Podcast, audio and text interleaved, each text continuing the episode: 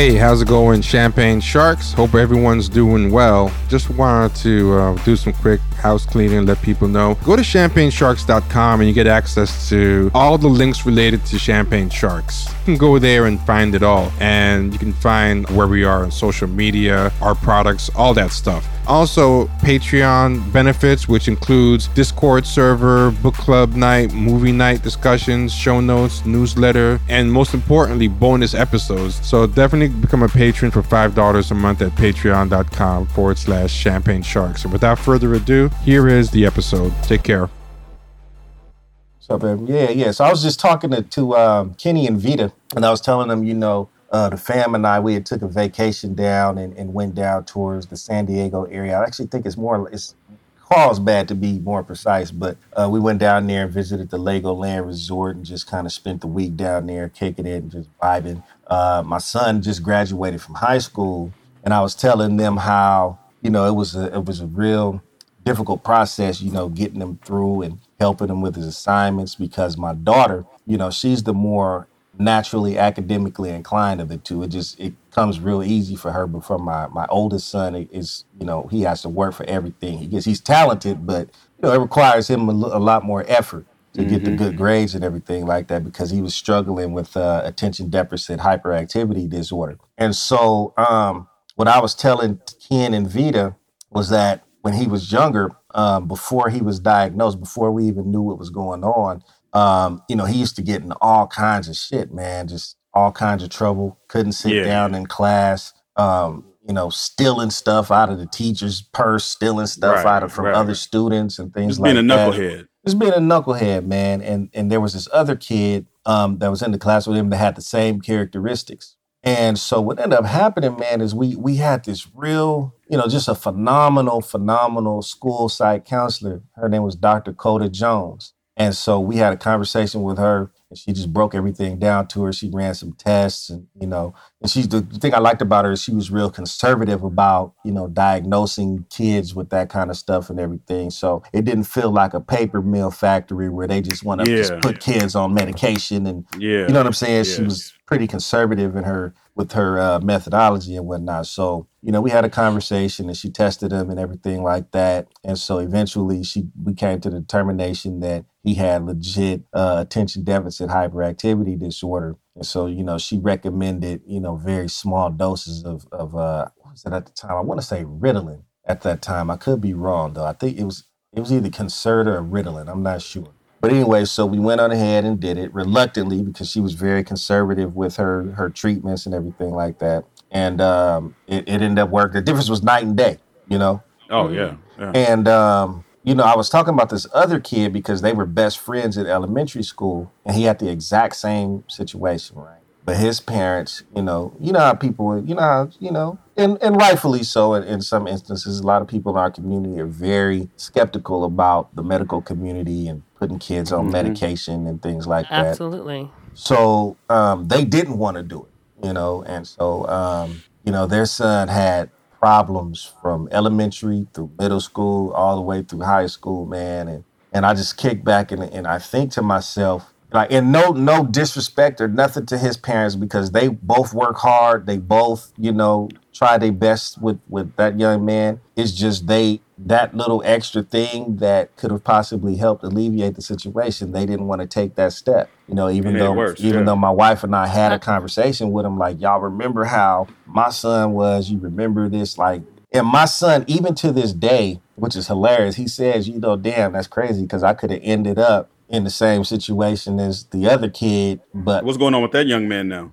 Um, it's it's it's a struggle. Did he, did he graduate? Man. I I'm not sure. I haven't kept track with okay. him in a couple years, but um, I, I, I would be I wouldn't be surprised if he didn't make it. You know what I'm saying? I'll just yeah. put it that way. And it, and it was such a shame. I really tried to work as hard as I could with that young man. Um, he he was a very nice young man. Um, he just he couldn't stop his impulsiveness, man. He was just so damn yeah. impulsive. But when you talk to him, you know, every time I see him, hello, Mr. Malloy, give me a hug, and you know, always very polite and everything else. He just it got to the He's point. not a bad. He's not He's a not a bad bad kid. guy, He's right. just it's just some things going on, and his parents just haven't. You know, and I get it because you know, and again, in our community, it's not just our community, Native American communities, Latino communities, Any community com- that's been experimented on by white people, essentially. Yeah, yeah. We just we Right. just don't want to. We don't. We we always. You know, you get one of two schools of thought. It's either he just bad. and He need to get get it together. Uh-huh. That or they really don't know who to talk to. Yeah. Right. You know what I'm saying? Because like I have a um family member, he's older than me. He's like 45, 46, and he's been an alcoholic since he was like 17. Now, at one point in time when he was an alcoholic, you know, it was the whole, well, you just need to stop drinking, that type of stuff. But we didn't know anything about mental health and things like that. Now, now that I know what I know, thought about this and I was like, ooh, my cousin, he's dealing with, you know what I'm saying? All this mm. stuff that's been going. Then I milled over in my mind the things that he's been through. And I'm like, oh yeah, this is definitely some mental health stuff going on. But we've spent the last 20 something years just telling him he just need to stop drinking. You just a fuck up. You know, and that's- need to stop. Yeah. You know, I, I both of your those stories really open up the conversation to like the broader point of black people and, and our skepticism around the medical industry, and mm-hmm. for good reason. And I also hate that we shame people for for that skepticism. Like that really bothers me because we have a good reason to be skeptical. But in particular about mental health medication, there's a very real fear around it. Like I was trying to explain, I think I said this on Twitter and I said this in multiple spaces. I'm not against medication for things like depression. And I don't think it's right or fair for people who aren't that person's doctor to tell them that they don't need medication Absolutely. because you don't know if they need medication or not. Mm-hmm. Right. For some people, maybe exercise and nutrition is enough.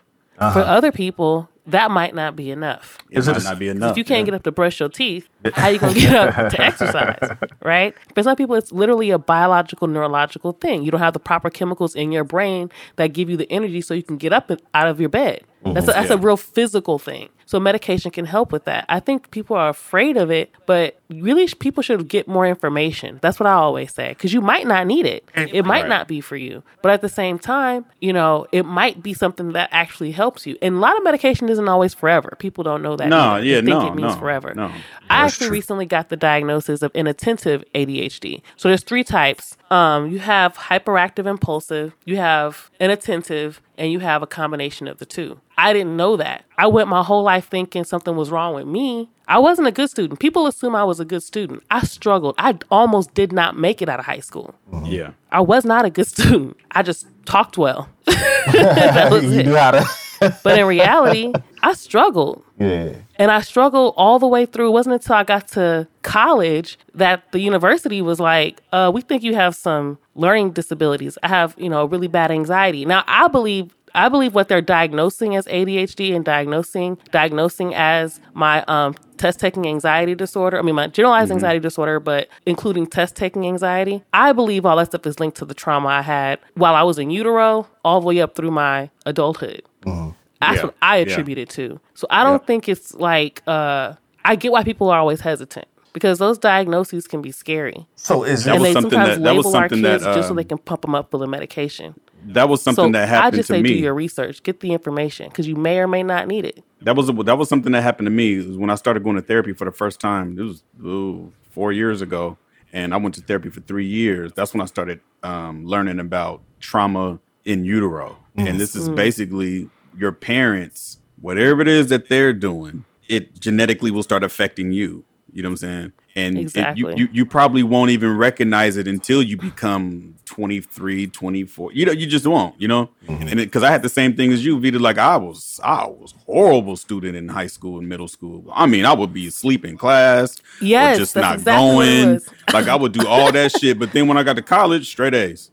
Oh You know my god. did you, did you find Straight that? fucking A. Did you find that college was a was just a better um, Learning environment? environment? Absolutely. It's Yeah. more engaging. For one Yes. thing, Mhm. like you get to debate and argue. So, like for me, very is exactly the same. Well, I did good in sociology classes, so all the classes I could debate and argue, I did great in. right? Right, Right. right. Um, I did I, I did struggle in college still, um, for a few reasons, but um, absolutely what you what you said is exactly it. Like I would fall asleep. I would literally Oh, yeah. fell asleep all throughout my education. I remember even in my, in my college year, um, Dr. Casper, who was my professor for uh, critical studies and film, and I I was at night class. And mind you, I also had another. I had two jobs. So I had two jobs going to school full time. I had a night class at 6 p.m.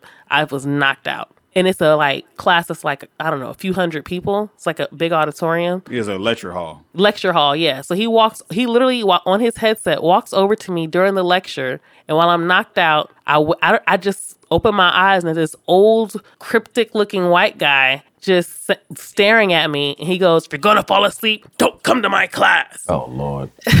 like he had to humiliate me over something that I now know is part of my ADHD, in inattentive ADHD. Well, Vita, Vita, um, well, first of all, well, you, I don't want to cut you. So finish your point because I wanted to ask you about No. that, like specifically Go ahead. the differences between those particular types of uh, AD, ADHDs and ADDs and stuff like that. Because I, I, I don't think I've heard of um, the inattentive ones. So, So I there's three categories and there's like seven types. God damn. So there's classic, there's classic, inattentive, overfocus, temporal lobe, lim- limbic.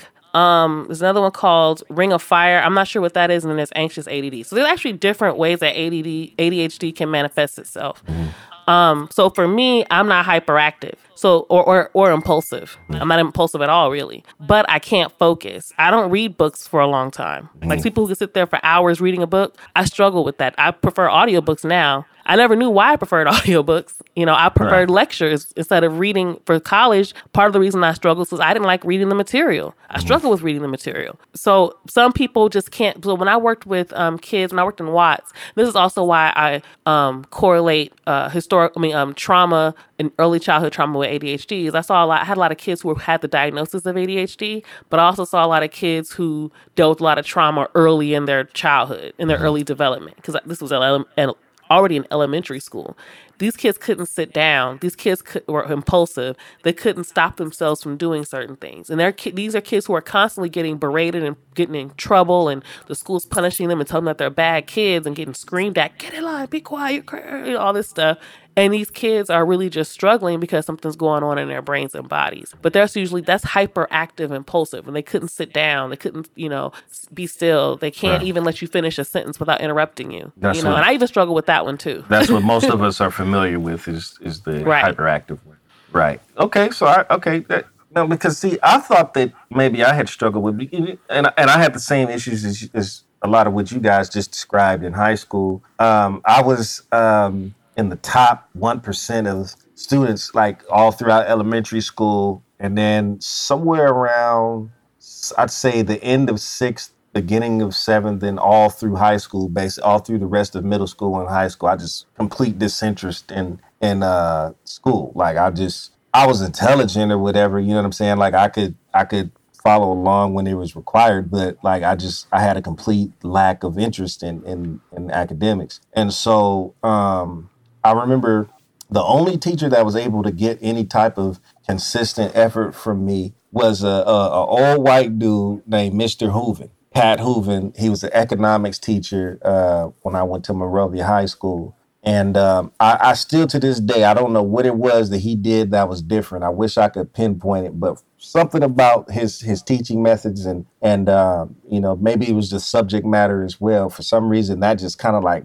did it for me. You know, it like it caught my attention and it held my interest. And so, you know, that class I excelled in, you know, anything like that. But for the most part, man, I checked completely out of school for years. I was ditching. I I had one class, nigga, I think I went one time and I just never went to that class ever again. yeah, yeah, yeah, yeah. You know, you know what, you know what's funny is that a lot of people will try to throw throw the cliche out there, especially for black children. Well, they need to be around more black teachers. Yeah, that's one thing, but two two things, both things can be right. They could there could be the one that they don't see as many teachers that look like them, but it also could be something else going on. Mm. And You know also, what I'm some of these black teachers ain't trained, so it doesn't even Most matter. of- and just because you black doesn't mean you identify with these with these kids. I had a But- lot of black teachers growing up. You know what I'm saying? Mm. And most of them were good, but it wasn't until I got to college when I met this guy named James Harrison. And this dude was a straight up historian because I didn't know, you know, what I, what it is I wanted to do educationally. And then it, a light bulb went off, and it was the way that he taught, and it was what he was teaching, and the way that he would get your attention.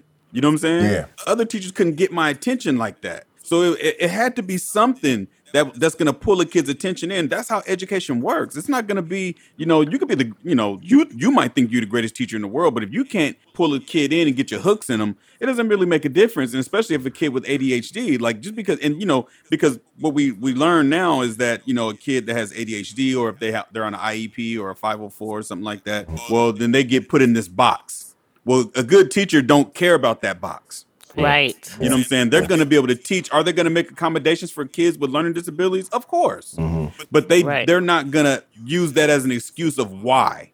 You know what Yeah. I'm saying? They, they don't do that. You got some teachers that are think I would- resistant to that idea as well. You do have some that I- they don't give a damn about 100%. your 504 plan or your or your IEP. You know, you have some of those. So I I actually train like so I one of the things I do is train teachers, and that you're absolutely right, Mario. Some people are very resistant to it. A lot of times, it's- a lot of times it's because so many people, and this is black or white or whatever, It doesn't make So that's- difference what it, race it really doesn't No, it make really a difference. doesn't, they're yeah, I all they're literally that, all sure, trained. yeah. They're all trained the same, right? Yep, Yeah. Sure. Um, but all, all, a lot of times you have people who already have these ideas of what they think works, even though it hasn't worked. So what they say is it's the kids that are the problem. So they'll say, "Oh, it's the kids, it's the parents, it's the neighborhood." But I always tell them when I train them, they're in your classroom now. Yeah. So all that other stuff, your job now is because now they're with you. Your job is to be the one to educate them and protect them and guide them. Even if even if their mother is a drunk, be that safe space for that kid. You know what I mean? But instead, these teachers want to bully them with well, in a- uh, in- well, they either want to bully them or they just want to do their job and go home. But that's part of what I'm saying. But that is them doing their job and going home. They think that's what that is. It's the shortcut. it's the the shortcut, shortcut. yeah. So,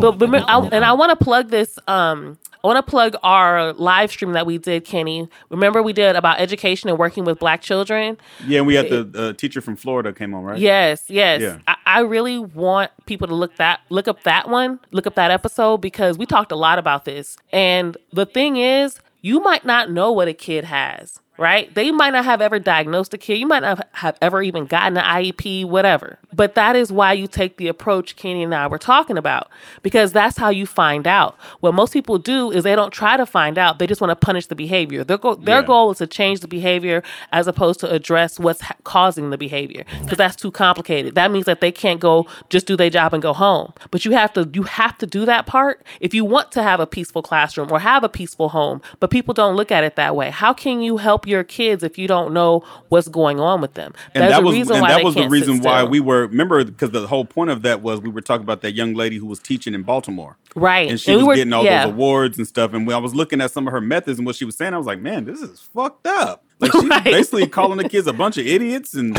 saying they can't learn. And I'm like, damn, you know what I'm saying? But I get it in certain communities, and I don't know Baltimore because I'm not from there, so I don't want to throw nothing on Baltimore. But I know that in a lot of communities, they think that, you know, man, I had it hard, man. My teacher hit me in the head with a baseball bat. So I know you ain't got it. You ain't got it that bad. You be like, wait a minute, hold on. I had to walk eight miles to school in the snow Yeah, with no yeah, shoes on. yeah. You know, that kind of Yeah, shit. and it's like, no, dude, with these kids these days, man, they change. They're not the same as they used to be. So at the end of the day, if you're gonna be a teacher, you have to understand that there's gonna be some certain things that you ain't gonna want to do. But that's why you're a teacher.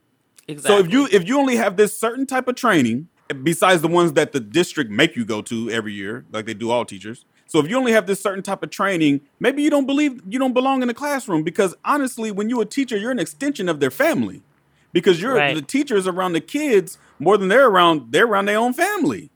You know what I'm saying? So if you can't do it, Yeah. then don't there isn't gonna be there's no such thing as I'm only here from eight o'clock to three and then I go home. And no, you not know- as a teacher. you- that don't exist. And you know from previous subject matter that I kind of have a problem with that. The amount of time that kids are required to spend at school. Oh, that's Oh, yeah. it's insane. Oh, yeah. Oh, no, yeah. honestly, Yeah. it's it's insane. It's Yeah. really I talk about it every day at my job. I talk about it every day that there's no reason for kids to be in this building. They're not learning hours. nothing after f- No. twelve o'clock. No way. Yeah. Like, No, let's they're just be not. honest. I, I, I No. think years ago I had a conversation with, with a group of parents. I said, you know, it would be dope if they broke it up kind of like how they do some co- split college, like in college. You know what I'm saying? Like Yeah, like Yeah. split one day you you doing math and English or whatever. Then the next day you're doing, you know, okay, well, however you want to do it. One day is first through third period. The next day is fourth and fifth. You know what I'm saying? And just break it up to where you don't have this long ass seven, eight, nine. Some of these kids Yeah. literally are in school before school actually the bell the before the first bell rings, Yep. all the way until well after five o'clock in the afternoon. Oh, five, six o'clock. Yeah. So I'm just like, we ain't talking off about campus. athletes. Right, Yeah. they have to stay because their parents are still at work, right? So they got to Yeah. stay for the after school program. And I even had kids that, that were in my program that they had to go to the after after school program. You know what I'm Yeah, saying? Like they had to leave us at five thirty. By the time they get home, it's time they all they can do is eat dinner and go to yeah, bed. they had to leave us and, and then go to the YMCA. You know what I'm saying? Because the YMCA Yeah. stayed open later, and then their mom would come get them after it was dark. And I'm like, how do you have time to do anything, bro? Like, You don't. Right. This is and not also how do how, sustainable. but also how does how does a parent and a child build a relationship like that? you don't. can't. Because as soon as you can't. You know what I mean? And, I- and I'm gonna tell you guys something. This is just my, my overall theory. Bear, just ride with me. I'm sure other people probably feel the same. But I think industrialization was one of the worst My things to nigga. happen to My the, nigga. to the family. And I think it really that sort of system was really hurting black people My nigga. Because first of all first of all i already question just naturally biologically are is it is it healthier for kids to be away from their families all day Right. Right. because pre-industrialization you were at home with your parents you went to school for a few hours and then you were home with your parents. Mm-hmm. Your dad was a, or your mom or whoever, they were farmers or they were blacksmiths or they were whatever, or merchants, whatever it was that your community was, and you were able to survive off of your land. Like it mm-hmm. was just, it's a whole nother type of system where I think is probably closer to what we naturally are. However, because of mass production and profit and capitalism, it's become sort of, it, everything has become a factory, right? It's like, Right. yeah, it's a conveyor you. belt. If- it's like a conveyor belt. Yeah. Jeez, so man. education serves Say one that. purpose. Say that. Education literally serves one purpose, and that's for the advancement and progress of that nation. So this is it's strategic. Now it's not for the advancement and progress of niggas. I don't know why we think that's just gonna help us. Right. But it's definitely churning out labor for the for all their kids that are learning to be executives. Thank you. I think that boils down to even how they treat the children and how they talk to children. Black kids is about following orders. Get in line, be quiet, don't talk, don't do this, don't do that. When you when I worked in Redondo Beach and I worked with white families, they don't do that. They teach them how to negotiate, teach them how to get each other's needs met at the table. They teach them how to uh, compromise. But we our kids don't learn that. Right. So they learn how to be executives. We learn we learn how to be their labor. But, you know, think- but, but even and- but even and- those oh, but man. even those kids even those kids that end up being executives they're on the they're on the conveyor belt too. Hey, that's true too. I'm not. I'm not. I'm not Look. exempting them. But guess where they end up versus where we end up after Well, that yeah, that's the belt. difference. That's That's the and the I difference. think, and and on top of that, I just I believe black people in particular. I think we're more connected people. Meaning, I think we tend to be. I think we're more family oriented than we realize, and I think that's why that was purposely destroyed. And I think industrialization helps with that. So even the conversation about oh, which I, which I fucking hate on Twitter is the stupidest uh, stupidest conversation because nobody can live like this. At least not right now. It's very much a challenge for most families for one person to stay home and one person to be working outside the home. But ev- but everybody's arguing about whether or not women should stay at home and would you stay at home and all this dumb shit. But nobody can afford to do that, and that's Nobody for a reason. Yeah, sure, and the, but sure. that's not an accident. We needed women in the labor force too. So But they they're can bla- everybody. But now you got niggas on Twitter blaming black women when we don't have a fucking choice and we've been fucking working. Right. Yeah, but, the thing gotta, is, yeah, but, you- but you gotta remember these are you talking about. I, I know, but uh, but just the overall conversation just irritates me because I, Yeah. it's like we're missing a big chunk of this. What makes you think that your father is supposed to be outside of your home in the first place to Right, work all day? Right. Right, Right. right. What, why, Right. why do we have? Why do we believe this Eurocentric way of parenting where men aren't involved with their kids? Right. I never understood that. that. There's a reason why the studies show that black men are more involved with their kids, whether or not they live in the home. There's a reason why the studies show that, because I think that's who we naturally are, versus what we believe we're supposed to aspire to be. This breadwinner who's outside of the home and not connecting with his family. Nobody Right. can connect with their kids right now. I think that's the other reason why we we talk about all these kids nowadays. We don't even spend time with our kids. Mm-hmm. You can't. That's So how you I- end up- that's my you end up- overall That's rant. how you end up. That's how you Yeah. end up with Look. with sons like the Menendezes. Exactly. And listen to this. Now, my leftist friends, if you want to sell leftism to the masses, this is the, these are the topics that you need to hit on. okay? Right, right. Because Right. there is a direct link to capitalism and the amount of labor that it requires to feed the beast and how families have to put this kind of time in at work because the machine has to keep going. So it fucks up our relationships at home, Exactly. at school. It overburdens everybody. Everybody's overburdened. Your kids at school all day. What is the what are the chances of instead of them getting in trouble at home where it could be corrected and, and taught properly? Corrected properly versus them getting in trouble at school, then the At police school. get involved, then the court Yes. system gets involved. You see what I'm Right. Tell saying? him, Mario. It's a Tell whole, him. it's a You let know. it's a whole Real shit, though. system in this shit, man. Like, Absolutely. and so the thing is, if we can, if y'all can educate people on how this works, when a mother has to be at work 12 and 13 hours, man, there's not a goddamn thing she can really do. Uh-uh. Realistically, what is she going to do? You understand what I'm Right. saying? Like, what is a mother who has to work? There's no, do. there's nothing she can do. She can only do what she can reasonably do. You know what I'm saying? So Right. when her child gets into trouble at school, they call her up. She got to take time to come from work Yeah. to come to the school and deal with them. They sit and down. try not to lose her and job. try in the not to lose her job in the process. Now, now, and to top that off, because some of them will say, well, you know, single mothers. No, no, no. Dad's at work too. Right. So this is the thing. Now we're looking for secondary parents. Now we're looking for the football coach. Now we're Right. looking for the. YMCA and the and the the coordinator that they work with that's at the Boys and Girls Club. So now we got all these other secondary parents, and then some people will class that as, oh, that's the village. No, it ain't, motherfucker. That's a bunch of people that's involved in your business that you really don't even understand what's going on. It's a community, and nigga. you, know and it would saying? be Like, different yeah. if you were connected with your kid and connected to that community, but you're not. You're at work. Right. You don't know You're who half this- your, your kids' teachers are. Right. So You if you know don't. So that's not your village. Your village is the people that you know that you trust with your kid. That's like your mom and your sisters. Those, those them Right. niggas at school that don't give a fuck about you. They, No. That's not them.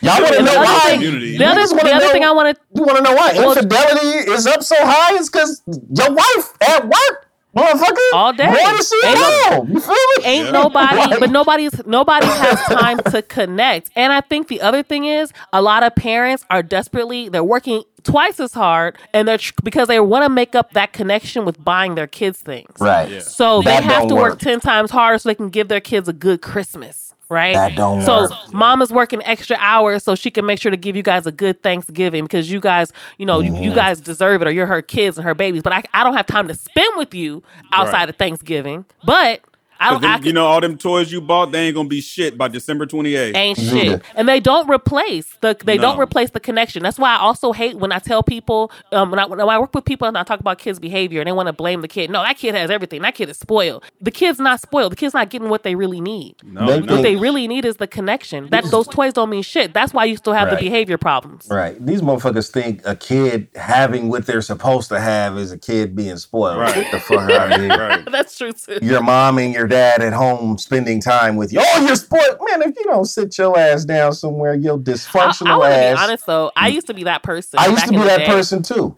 I think And when then- you have a chip on your shoulder, you just Yeah. Oh, absolutely, yeah. Oh, and then. I had to check. Oh, But what happened is when you when you're an introspective person, you, you start to to really take stock of a lot of things that you used to believe and and, Yep. and how you looked at other people. And I said, well, actually, shit. I'm the one that was raised in dysfunction. What am I looking at this person like this for? Yep. That's how it should be. You feel me? Like, right. Yeah, because you know what's funny? There has never been a time when my daughter's she's 17 years old. There has never been a time where at nighttime I'm not at home. right. see that's so Every that's, single day after school, I'm at home. I never work swing shift. Wow. Never. You, I love that. And I you know what's that, interesting? yeah. I thought that for a long time, the way I grew up, I used to be really jealous of my friends, but particularly my best friend because her mom would pick her up and take her everywhere. My dad was a strong believer you catch the bus. And the way he taught me how to catch the bus, I don't know if I ever told you guys this story. Maybe I did. but did I ever tell you guys how I learned how to catch the bus in LA? Uh-uh. No. My dad literally dropped us off at the bus stop with a pocket full of change and said, and hand, and and mind you, we, we literally just moved to a new neighborhood. So we're in a different part of South Central. And he tells us, he hands us some, uh, uh, these manila envelopes and he says, I already signed the paperwork, turn these into your schools. J- He drops off in the corner, a pocket full of change. We say, okay, well, where do we go? He told us, ask the bus driver. oh no. Damn. That's ain't how I learned how to catch the bus. And I had to be like maybe 13, maybe 14. Mm. Just, you know, catching the bus all throughout LA by myself, not knowing this neighborhood. And that's how I learned. But I thought that was normal. I didn't know people's parents picked them up and took them places. I didn't know that was- right. Right. So I used to be jealous of that. Like, oh dang, like how come you so spoiled? You can't even do this. And I'll get don't get me wrong, I could also see the limitations in that because I meant they couldn't just go where the fuck they wanted to go. but right, right. so I did like that aspect of it. But I also was in a lot of danger because of that. You know, I lived in a high prostitution area. Oh, um, man. speci- specifically, if you know LA it was on Adams and Western. And Oh, I was yeah, like yeah. and it was like and it was and it was like the like the the crack addict area. The crack Like, holes. The crack it holes. was it was it was that it was that kind of area, and I would have to walk from the bus stop to my house. Mind you, I lived right across the street. Well, thankfully these these guys were cool. At least they were cool with my family. You know, it was right across the street was a house full of these a gang. Is this gang? I don't want to name them, but yeah, yeah. So it was just it was definitely a rough area. My dad just has his daughter just What going it? around What was the it? What was the streets? uh, Adams, like Adams between Western and Normandie. You know exactly. Oh, what oh, Oh, yeah, yeah. Oh, yeah. yeah. okay, yeah, You know exactly. what it is, Mario. yeah, yeah. not not not further down close to King. I mean Adams. So right, right. I got you. um but yeah, so um growing up like that, I did I also had that chip on my shoulder, like, oh, these other kids are spoiled, everybody else, you know. And I used to think they were all not and don't get me wrong, a lot of people there are bougie Negroes that exist in LA, like that is a thing. But I used to just hate everybody that had two parents. Right, right, right, Mhm. right, right. You know, there was something else that you said uh, earlier in the conversation, Mario, and I can't remember what it is now, but it had to do with, um, oh, I remember what it was. I was thinking about the conversation around being neurodiverse, which is ADHD and other things, right? Um, Autism, um, being on the uh, various types of spectrums and various types of um, mental, I guess I would say developmental changes or challenges or differences.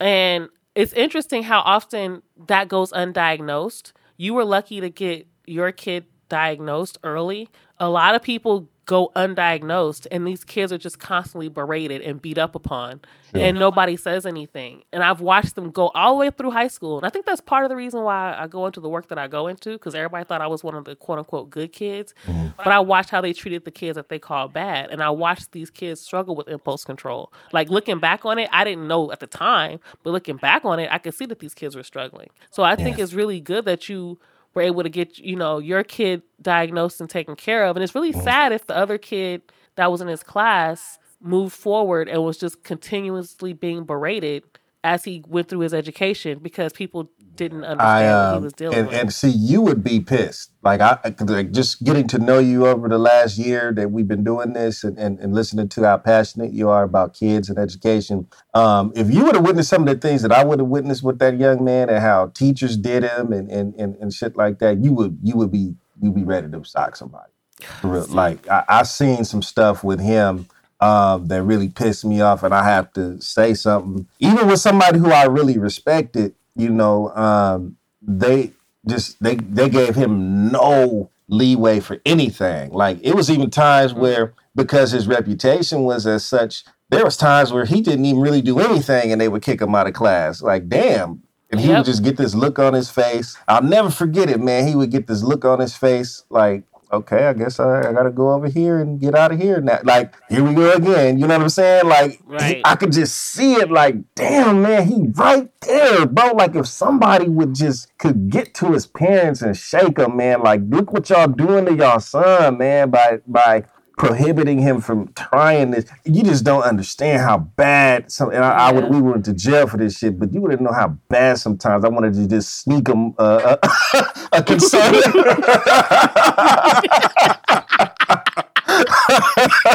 Like, y'all, please don't. I never did that. You know what I'm saying? I'm just in my dark get twisted. Like sometimes I swear, man. Like I just wanted to sneak that boy a Concerta just so he could see, or people would be like, The "Damn, what's going on with him today? He's doing really well." You know what I'm saying? Like, right.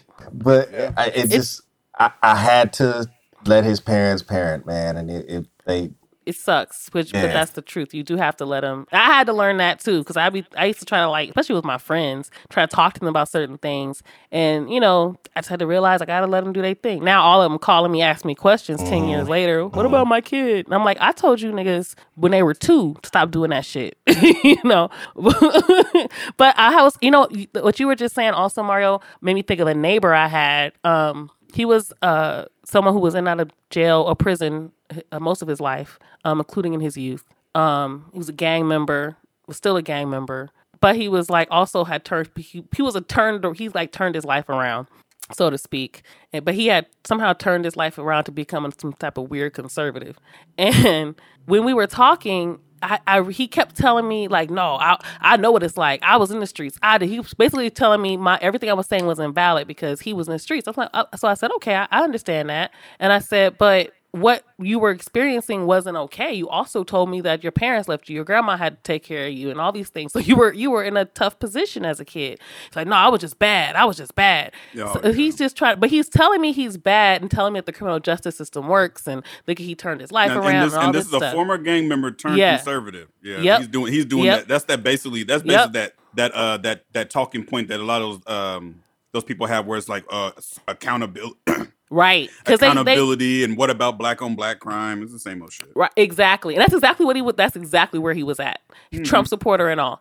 And I, so by the end of but by the end of our conversation, I find out he had a learning disability. He's, he's telling me all these stories about to prove to me how bad he was as a kid. He's telling me all these stories just to prove to me how bad he was and how he deserved to be treated the way he was treated. And the whole and then come to find out he had a learning disability the whole time. He couldn't even he could barely read, and they blamed him for it and told him Yeah. he was lazy. Yeah. And then he ends up hating himself. He ends up running the streets. He hates everybody around him. But he couldn't see that how he was treated, them ignoring his learning disability, was what got him where he was. It wasn't a good thing. He didn't have to go through all that shit. He didn't have to be in and out of prison. He didn't have to be, you know, but nobody knew how to help him. But because you know, he was a black kid and his grandma was on that old school shit. No, he just need his ass whooped. And Yeah. the but you getting your ass whooping, I ain't changing shit. That's the other thing I don't understand. And whooping has never changed a child's behavior. I promise you it has not. Yep. I know I'm gonna get my ass beat anyway. I'm gonna go ahead and stay out later. I'm gonna get in trouble anyway. So your goal of keeping them safe or stopping them from doing the thing didn't even work. And you know the bad thing about that is, is that kid that gets used to getting whooped like that. Once he gets arrested once or twice, well, oh, I'm just going to go to jail for a few weeks, and then a few Yep. weeks turns into a few months, a few months turns into a few years, and then when they give him ten years, it's like, well, I'll be out And when I'm 38. I ain't even tripping. Exactly. You know what I'm saying? That's, it's that's a, that true. mindset. Eh, that's exactly how that mindset creeps in. That's how. I only how know that cope. because that's that's exactly what my nephew did. My nephew That's- was 11. My brother was he used to get whoopings and all that after bro. My brother stopped doing it because I was like, bro, nothing's changing. And then they found out he had ADHD and all this other kind of stuff. So it was like, yeah, that wasn't gonna change nothing. I say he got used to it. It became a normal thing to him to get a whooping because he did something. His I said brain when- figured out how to cope, so that he didn't stress about it anymore. Once That's he turns 15 and the police jack him up and he go to jail for the weekend, that that first time ain't gonna be a big deal. The, the second time really ain't gonna be a big deal. Then they're gonna say, oh, well, you gotta go to juvie for the next nine months. All right. Yeah. It's See, just a punishment. Exactly. And that's that's that what you're saying is absolutely on point. That's exactly what happens. Because you get used to it. I can't Mm-hmm. tell you how often I've seen kids who were who didn't care they were gonna get in trouble. So it wasn't even a, it wasn't even a threat anymore. I don't care. Just call my mama. I don't care what you gonna Mm-hmm. do. Do whatever. I- I'm gonna get mama, mama gonna whip my ass. I don't care. I'm gonna get in trouble anyway. So they just keep they ain't never really you know. So when people when kids get to that point. That means you guys have failed them. That's how. Yep. I, that's my Yep. sincere belief. And you always ask people, you know, well, what would have been, what would have been like? People who justify that shit and they give me some stupid story about, you know, how they deserve to be. They give, they always give me some weird story that they think proves that they that kids are bad because they tell you their story where they were did something as a kid, some kid shit, basic kid shit, and how they got in trouble for. Oh, I got whooped for that because I did this horrible thing. And I said, well, what would it have been like for you if you instead of getting whipped, your your, your mother taught you what to do differently and better? Right. Well, how would that? What would that have been like if she had just said, you know, that's not where we, we don't do this over here. We're not going to do that. Here's what we can do. You know, I- you can't jump on the bed, but I tell you what, on Saturday we go to Sky Zone. You can jump all day. H- well, how would that approach be? Oh, that's a little bit different, right? So I think people don't consider that they it doesn't require bullying and being mean and being mistreated to learn anything. Well, at the end of the day, then also there's this little part too. Some people got piece of shit parents. We're just gonna keep it real. You know what I'm saying? When you dive into it, and I'm a grown up, so I see it now. You know what I'm saying? As a kid, I didn't know what my other my friends' parents was going through. It wasn't none of my damn business. But now as a grown ass man, I'm starting to see, oh yeah, that's why you act like this towards your kids, because you ain't shit. So mm. at the end of the day, when you saying, you know, why don't we just take them to Sky Zone, let them jump? The parent don't even want them in the fucking house. That's a good. That's a good You know point. what I'm saying? They mad that Some the daddy, hate so they get kids. yeah. It's a whole thing going on between them and the dad, and the child support, and all this other shit going on. The kid is just something in the middle, like a bargaining chip for either side. Mm. That's all it is. You know what I'm saying? So, you know, let's that part plays a big role in Yo, there too. you know what? I have a um, I have a girl I mentor. She's really dope, and I just recently helped her. She's 13 years old. She's 15 now. Actually, I had her. Since, I've been working with her since she was about 13. She has a trauma Mm-hmm. history, pretty heavy trauma history. Um, and she's you know trying to get herself together. She's honestly she's very depressed. Is she struggles just getting up to do her schoolwork. Mm-hmm. Um, smokes weed. She started dr- drinking beer. She's Mm. depressed, right? And that's what what worries me is the fact that she's using these things to cope with this depression. But mom is just trying to focus on uh, fixing the behavior. But you can't fix the behavior unless you. And in fact, so what I did was on um the other day, I, I sat with both of them because I hear that both of them text me complaining about the other person. Um, Yeah, yeah. And the daughter, funny enough, she's actually the one that's the most honest. She'll tell me everything that she did. That was she knew I. She knows I don't approve of her drinking and smoking, right? She knows that, but she tells me anyway because she knows I'm not going to judge her. She's gonna, I am going to tell her how I feel about it, but I don't judge her. Mom doesn't do that. Mom only tells me everything What she wants you to know. Right. So, but when I sat there with them. And I said, you know, I told my kid to just go ahead and talk. Just say, start wherever you want. Go ahead and talk. And she did. She's very bright and articulate, explain all her feelings and emotions. She gave specific incidents of things that happened, gave to, to back up examples. Everything was great. Mom spent the whole time just trying to go down this checklist of things to do. Okay, I have to do this. I have to do that. I, she wasn't listening. She didn't Yeah. hear anything her daughter just told her. Her daughter says she wants to connect with her more. And somehow she said, Well, I tried to take you to Disneyland. But I'm like, you can take her to Disneyland a hundred times. If y'all not connected, it don't matter. yeah, y'all just walking there as two single different people. Exactly. so I said it starts with the day to day. Daughter said, Well, yeah, when you come home, the first thing you do is fuss about, you know, some clothes being on the couch or something, chores not being done. But she said, You don't understand. It was hard for me just to get up and start and, and start my classes that day. Yeah. She says, It's hard for me every day. I'm trying my best. He said, Well, then when you come home, I just want to leave. And I just leave and I just go smoke weed to get to get to relax and get away from you. This is what she said. Yeah. Mom heard, I don't know what mama heard. Mom somehow started saying, Oh, I, oh, because the daughter gave an example about how her mom tries to push her to go hang out with her dad, even though her and her dad don't have a good relationship right now. Her dad called her a disappointment. Her dad called Yeah, mom just mom names. just trying to get rid of her. She's trying And to put her off with somebody she- else. And that's what daughter said. She said uh, because mom wanted to go on some date, and so she wanted her to go See? sp- be with her dad. And See? daughter had a big problem with that. She was like, "Why would you do that, knowing the type of relationship that we have?" And so, you know what this mom said? She said, "I'm sorry your father did that to you." yeah. Well, She didn't no she, she accountability, gave. No understanding of her daughter. It was always defense. Everything was defense. Yeah, because you know why? Because like the lady said on Baby Boy, Mama got to have a life too.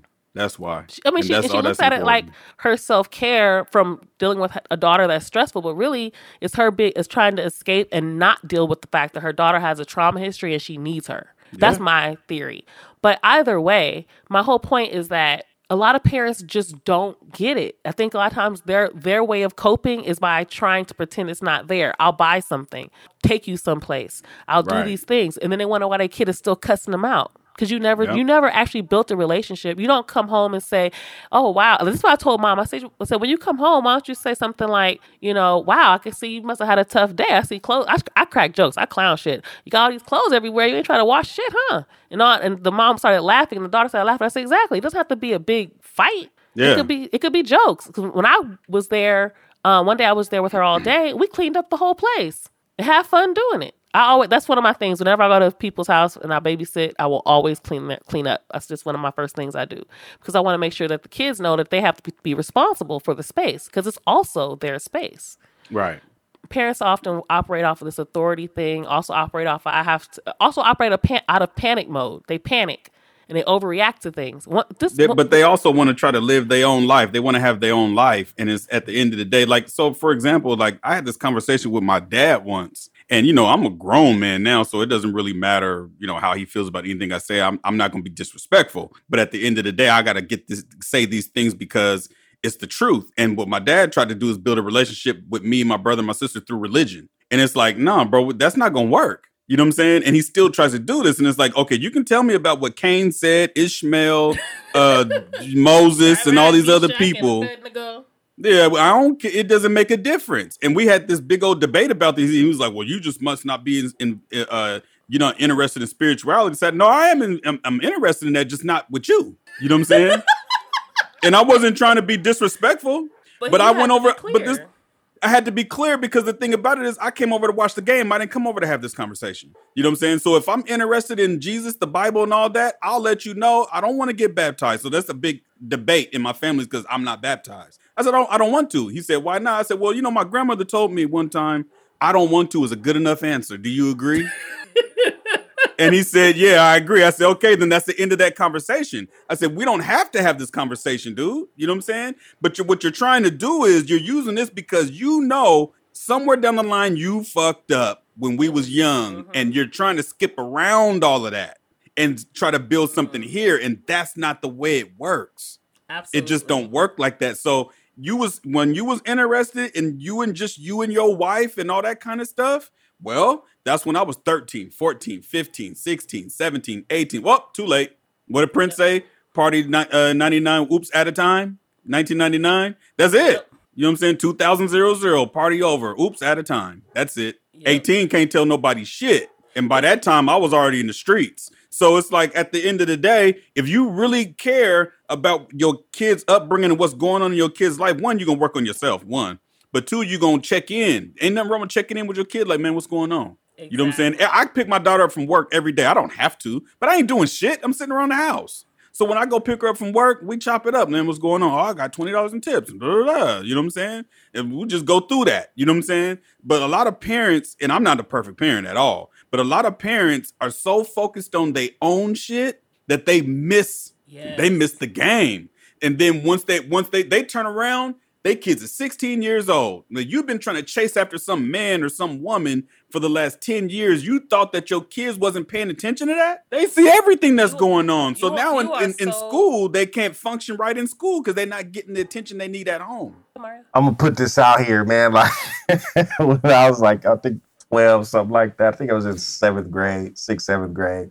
I used to ride my bike to school, right? And my mom, you know, she used to get it bad, man, for for, for niggas, man, for dudes, right? She when they break up, you know, she do the whole crying and why'd you break up, all that shit, right?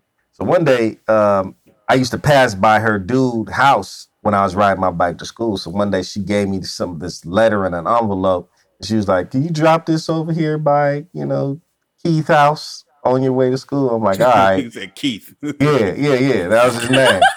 That was his name. That was his name. Of course, Fuck it's a nigga that. named Keith. Fuck that nigga. You know what I'm saying? So I go get down the street. I take out the envelope, open it up, read that bullshit. I threw that bullshit in the.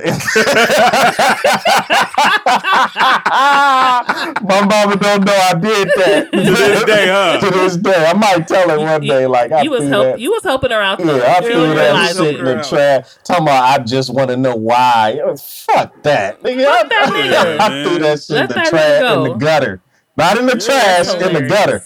And went to But school. he, I- they put it in the gutter with the clown, the it clown. exactly. But you know what? Um, there's a couple of things you said, Kenny, too, that I, I really thought was dope because people don't pay attention to the small things, right? Because Yeah. you went from the big picture about your dad being out of your life. Because I mean, big picture, like the result, like you know, what's it like being an adult? Like, hey, now my I'm grown. I don't need that now. On top of that, you pointed out your dad wasn't really trying to connect with you uh, outside of the religious. He wasn't holding himself accountable. He was just No. trying to, you know, gloss over it and, and do this other thing. But parents do that all the time, every day, and they dismiss their kids and they don't realize it. Because what you just said, Kenny, that you do with your daughter, for example, you said first thing you said was when I pick her up, I ask her how she is and you know how her day was, whatever, right? Basic. That sounds like small talk, but that means a lot. You know Yeah. what? th- my kid told me her mom does. Her mom asks her about school. At, text her in the middle of the day asking about school. And so daughter said, it feels like you care about more about school than you do about me. You don't even ask me how I'm doing. She So doesn't that- understand that she has a very insightful kid. She doesn't get it. That's what I'm. Listen, when I say this kid is like amazing, this kid is fucking amazing. Like, Yeah. I, I, I can't even explain it, but everybody looks at her like she's some type of fuck up, you know? And that's what she said. She said she feels like she's a, everybody feels like she's a disappointment, but she's not. She's an amazing kid. Another thing that parents do is they don't hold themselves accountable, they just gloss over Nope. shit. So, you know, like you said, you weren't a perfect parent. Nobody's fucking perfect, but you hold yourself accountable. If you if you sit up there and you screamed at your kid, knowing that what whatever you were mad about wasn't even about your kid, go back and apologize. Don't just be like, "Oh, you want to watch TV." Yeah, no, say yeah. what I did was not okay. I should not have talked to you that way. I love you very much. I had a rough day. I should have handled it differently. And I do, yeah, I do that with my son, man. Like, uh, but all my kids, even my youngest, you know, if I say something, you know, out of anger, you know, I'm like, man, I shouldn't have said that like that. And then I'll immediately go back and, and try to make that right. You know what I'm saying? And, and then, Right. then start And they over. learn like, accountability. okay, Ooh. But Ken, I thought that was dope too, man, that you, um, even though that, you know, your dad failed to connect with you in that regard, you knew what what it was though. You know what I'm saying? So you Oh, yeah, yeah. You didn't I don't at least, at least you didn't say this when you were talking about it. I don't know if you got mad at him for that or not, but it seemed like you kind of knew where he was coming from with it, so you didn't let it get to you too too bad. You know what I'm See, saying? and that's the thing, it- because it used to, it used to be when I was younger, I would get angry about that stuff. But I told him, and you know, this conversation happened not too long ago, and I told him because he he tried to do the whole, oh well, you seem angry. I said, no, no, no, no, I'm not mad. I said, I said the only reason why I'm having this conversation now is because you brought this stuff up. I just came here to watch the game. The Dodgers was playing. We both Dodger fans. I said, I just came to check the game out because I was in your neighborhood. You the one that started bringing up all this religious stuff and talking about, you know, death. And I said, man, this is what I want you to understand. I said, because I don't think you really know who I am as a grown man. You know what I'm saying? I said, I want you to understand that death is not something that I'm afraid of. So you really using religion and what I call angry religion, that fire and brimstone mm-hmm. religion. When you use that concept, it, do- it does absolutely nothing to me. I said, I said, if I were you, I would get to know me, the man that you know today, who's going to be 40 in the next 12 days. You know what I'm saying? Don't come to me with this other stuff. I said, because you can't build a relationship. I said, that's like trying to build a house out of gum, mm. chewed up gum. You know what I'm saying? It ain't, that's not going anywhere. Someone can just step on it. You know, but if you want to build and I only know this because it's the type of relationship I have with my daughter, and then me and my uncle, my dad's, my, uh, my mom's brother, we have that type of relationship where my uncle, he's not my dad, but this is a dude that when it comes to a lot of things that I, how I handle business, I got from him, whether it's finances, you know, things like that. But I always, I always preface this by saying I don't give up on people, and people can figure it out. You can get it together. Now that doesn't mean that I'm gonna forget about all the stuff that was going on when I was younger, but I'm man enough to say, okay, you know what? At least he trying. You know what I'm saying? But uh, I, I can tell you're not even trying because you you're basically um, trying to gloss over everything and try to you know use different type of words like I don't know words, and it's like man, it's not gonna work. So it got to the point where I said, you know what, man? I said I'm gonna go home for two reasons. I don't want to have this conversation, and I don't live here. But know what I'm saying? also, Kenny, you also gave him ample opportunity to connect. You- Exactly. You you, put you position you positioned yourself in the most comfortable position to for yourself, meaning that you had your boundary there. You were but you were willing to give him the opportunity to connect. You were going to watch the game with him. He could, Yeah. that's that's his opportunity to connect. That's his opportunity. To, you know, after the game is over, you know, son, you know, I really want to talk to you about something. That's he's That's what I said. Like, man, Yeah. man, that you said it perfectly. Maybe not there, but if that if that spiritual thing was was was something that was really important in his in his heart or whatever, obviously it's a time and a place for all that. You know what I'm saying? So let it be organic. Absolutely. It might have been another Right. time that you were receptive to having that conversation. You know, because you and I have had conversations about Oh, religion yeah. and spirituality. Oh, yeah. You know what I'm saying? And, and it was very cool. You know what I'm saying? Like we talked about that a lot. You know what I'm saying? I asked I asked him one question. I said, if it's so important to you, why didn't you get us baptized when we was kids? because he wasn't there. But this is what he said. You know what he said? What? Well, I want to give you guys the option. I said, well, why didn't you give me the option now? Right. There you go. You know what I'm saying? Now you want to pound me, you want to browbeat me with this religion stuff. I said, it Right. must be something that you are worried about Uh-huh. spiritually. Uh-huh. You know, and this one I think I, one thing I do know because I don't leave no stones unturned. I'm not going to leave this planet with some stones unturned. So go. I'm not going into my later years scared I'm going to die because of something I did or didn't do. Mm-hmm. You know what I'm saying? I said, I said, you have a chance to be accountable for all the things that you've ever did or didn't do. But Right you now. still want to, you want to, yeah, but you want to hide behind quote unquote God. Right. God don't work like that. I'm have- sorry. When you have But- the right connection with the person, you can talk about anything. Yeah. The reason Absolutely. why you can talk with Mario is because you guys have a friendship. Exactly. So you, Right. so you can talk about it. You can't. There's certain topics you can't talk about with people without that friendship. It's just Exactly. It's just because it won't. Very something like true. religion and spirituality. Yeah, that's you know that's that's a damn good point. Yeah, that's that's absolutely right. That's absolutely right. Like But you know, there's there's people that can't be told nothing. You know what I'm saying? yeah, yeah, for sure, for sure. They, or they don't care to uh, just like I, I tried to to uh, to think about having a relationship with my biological father, right? Because I we didn't have a. He came around ever so often, and it was cool. But you know, I think I told you this before, Ken. Like the way the situation was presented to me made it seem like he just dipped off and you know left me out there, you know, and then da da da. da. But I didn't know that it it really didn't happen like that. You know what I'm saying? So um, uh, we tried to hook up on Facebook back in like 2012, something like that. And we, it was cool, you know what I'm saying? Because I really didn't have any um, animosity towards him or anything like that. I just didn't know him.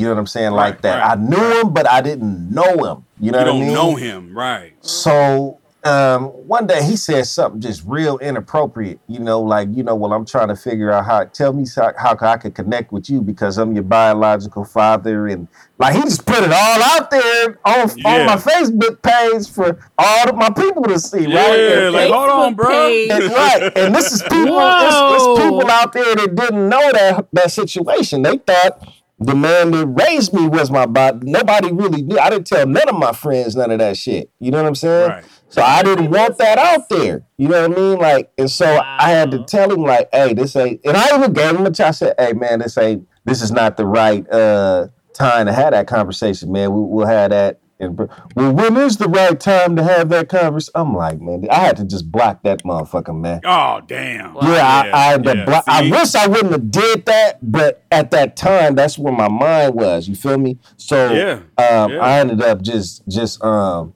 He was blocking crossing dude. boundaries. Yeah, and then Okay, you know does what that was make funny sense? Is when I tried to go back and and uh, follow him again, he wouldn't follow me back. you know what I'm saying? Like, well, fuck you then. I'm Fuck you, little nigga. yeah, exactly. I mean, So you know, I'm you do? I'm a so- I'm a strong believer that you know you got to keep your boundaries. Period. You Yeah, know, man. and that's Yeah. healthier for you. And it's your parent. Your parents have the option. They have the opportunity. You know, my mother. I'm very grateful. She's been you know doing her best to connect with me. And we've been Yeah. working on it. It takes time, you know. I'm still like I she's not. She's still not somebody I, I don't talk to her about like my relationships, and I want that. I want that type of relationship with my mom where I can talk to her about things that aren't just intellectual conversation. You know what I Right, mean? right, right. Right. Um, but when we've been getting there, so we've been going to Vegas a couple of times, and on those long drives, we talk. We, my mom has opened up to me about more of things that she went through and her experience in life, and you know, if that helped me to admire her more. But that's how we're building the connection. I'm learning more about her. She's learning more about me. She's learning about the experiences that I've had. Cause my mother, you know, I, I, I visited her. Like I would be with her on like holidays, you know, school breaks, um, weekends. Uh, not even every weekend because I had church a lot, but you know, um, every other weekend and some, you know, whatever. I, I, but it was never like a real. I didn't spend my day to day with her. You know what I mean? And I felt like I was left with the monster. She left me. You know, I was with my dad, who's a fucking maniac. Yeah, yeah, yeah. but yeah. but but um you know but that that's one thing i'm very grateful for is my mother the one who wasn't you know present in a way that i would have wanted you know that i have her now and that's she's still alive for me to build that relationship. Then there's my dad right. the man that raised me. Yeah exactly. But that but the thing is she was willing to do certain things. She checks herself now. Like if i tell her like I, something happened i mentioned something uh, an accomplishment i had or something and she just kind of like glossed over it like it was nothing and it really hurt my feelings. And my brother happened to be there so he was able to kind of explain to her why that was hurtful. And my mother was like dang i didn't even think of it that way. I was just thinking you always do these great things. I, I just i wasn't looking at it you know? But but she had to learn that that was still being dismissive. And she checked herself and she apologized and more than once that's happened. My dad on the other hand not the case. My dad's not even capable of it you know? I don't talk to him. We don't have a relationship. That's what you were talking about kenny. Kids Yeah. get older you know, it's not that I don't want to have a relationship with him. I mentally, emotionally cannot because he cannot, he's not stable. You know what I mean? I have to keep Right. those boundaries. And it's okay to have those boundaries. I love my dad. I make sure he's good. My, bro- my brother who keeps up with him, but even my brother has to check him. You know, my brother had, my brother had to hang up on- on him Yeah. a few times. So it, yeah, I'm just not built for that. My brother's just emotionally stronger in that way. Yeah, my just girl, not. she Yeah. has the same issue with her sister, man, her older sister. All right, y'all. So that is the end of part one. Go to, again, patreon.com forward slash champagne sharks or click the link in the show notes to get part two. Be good.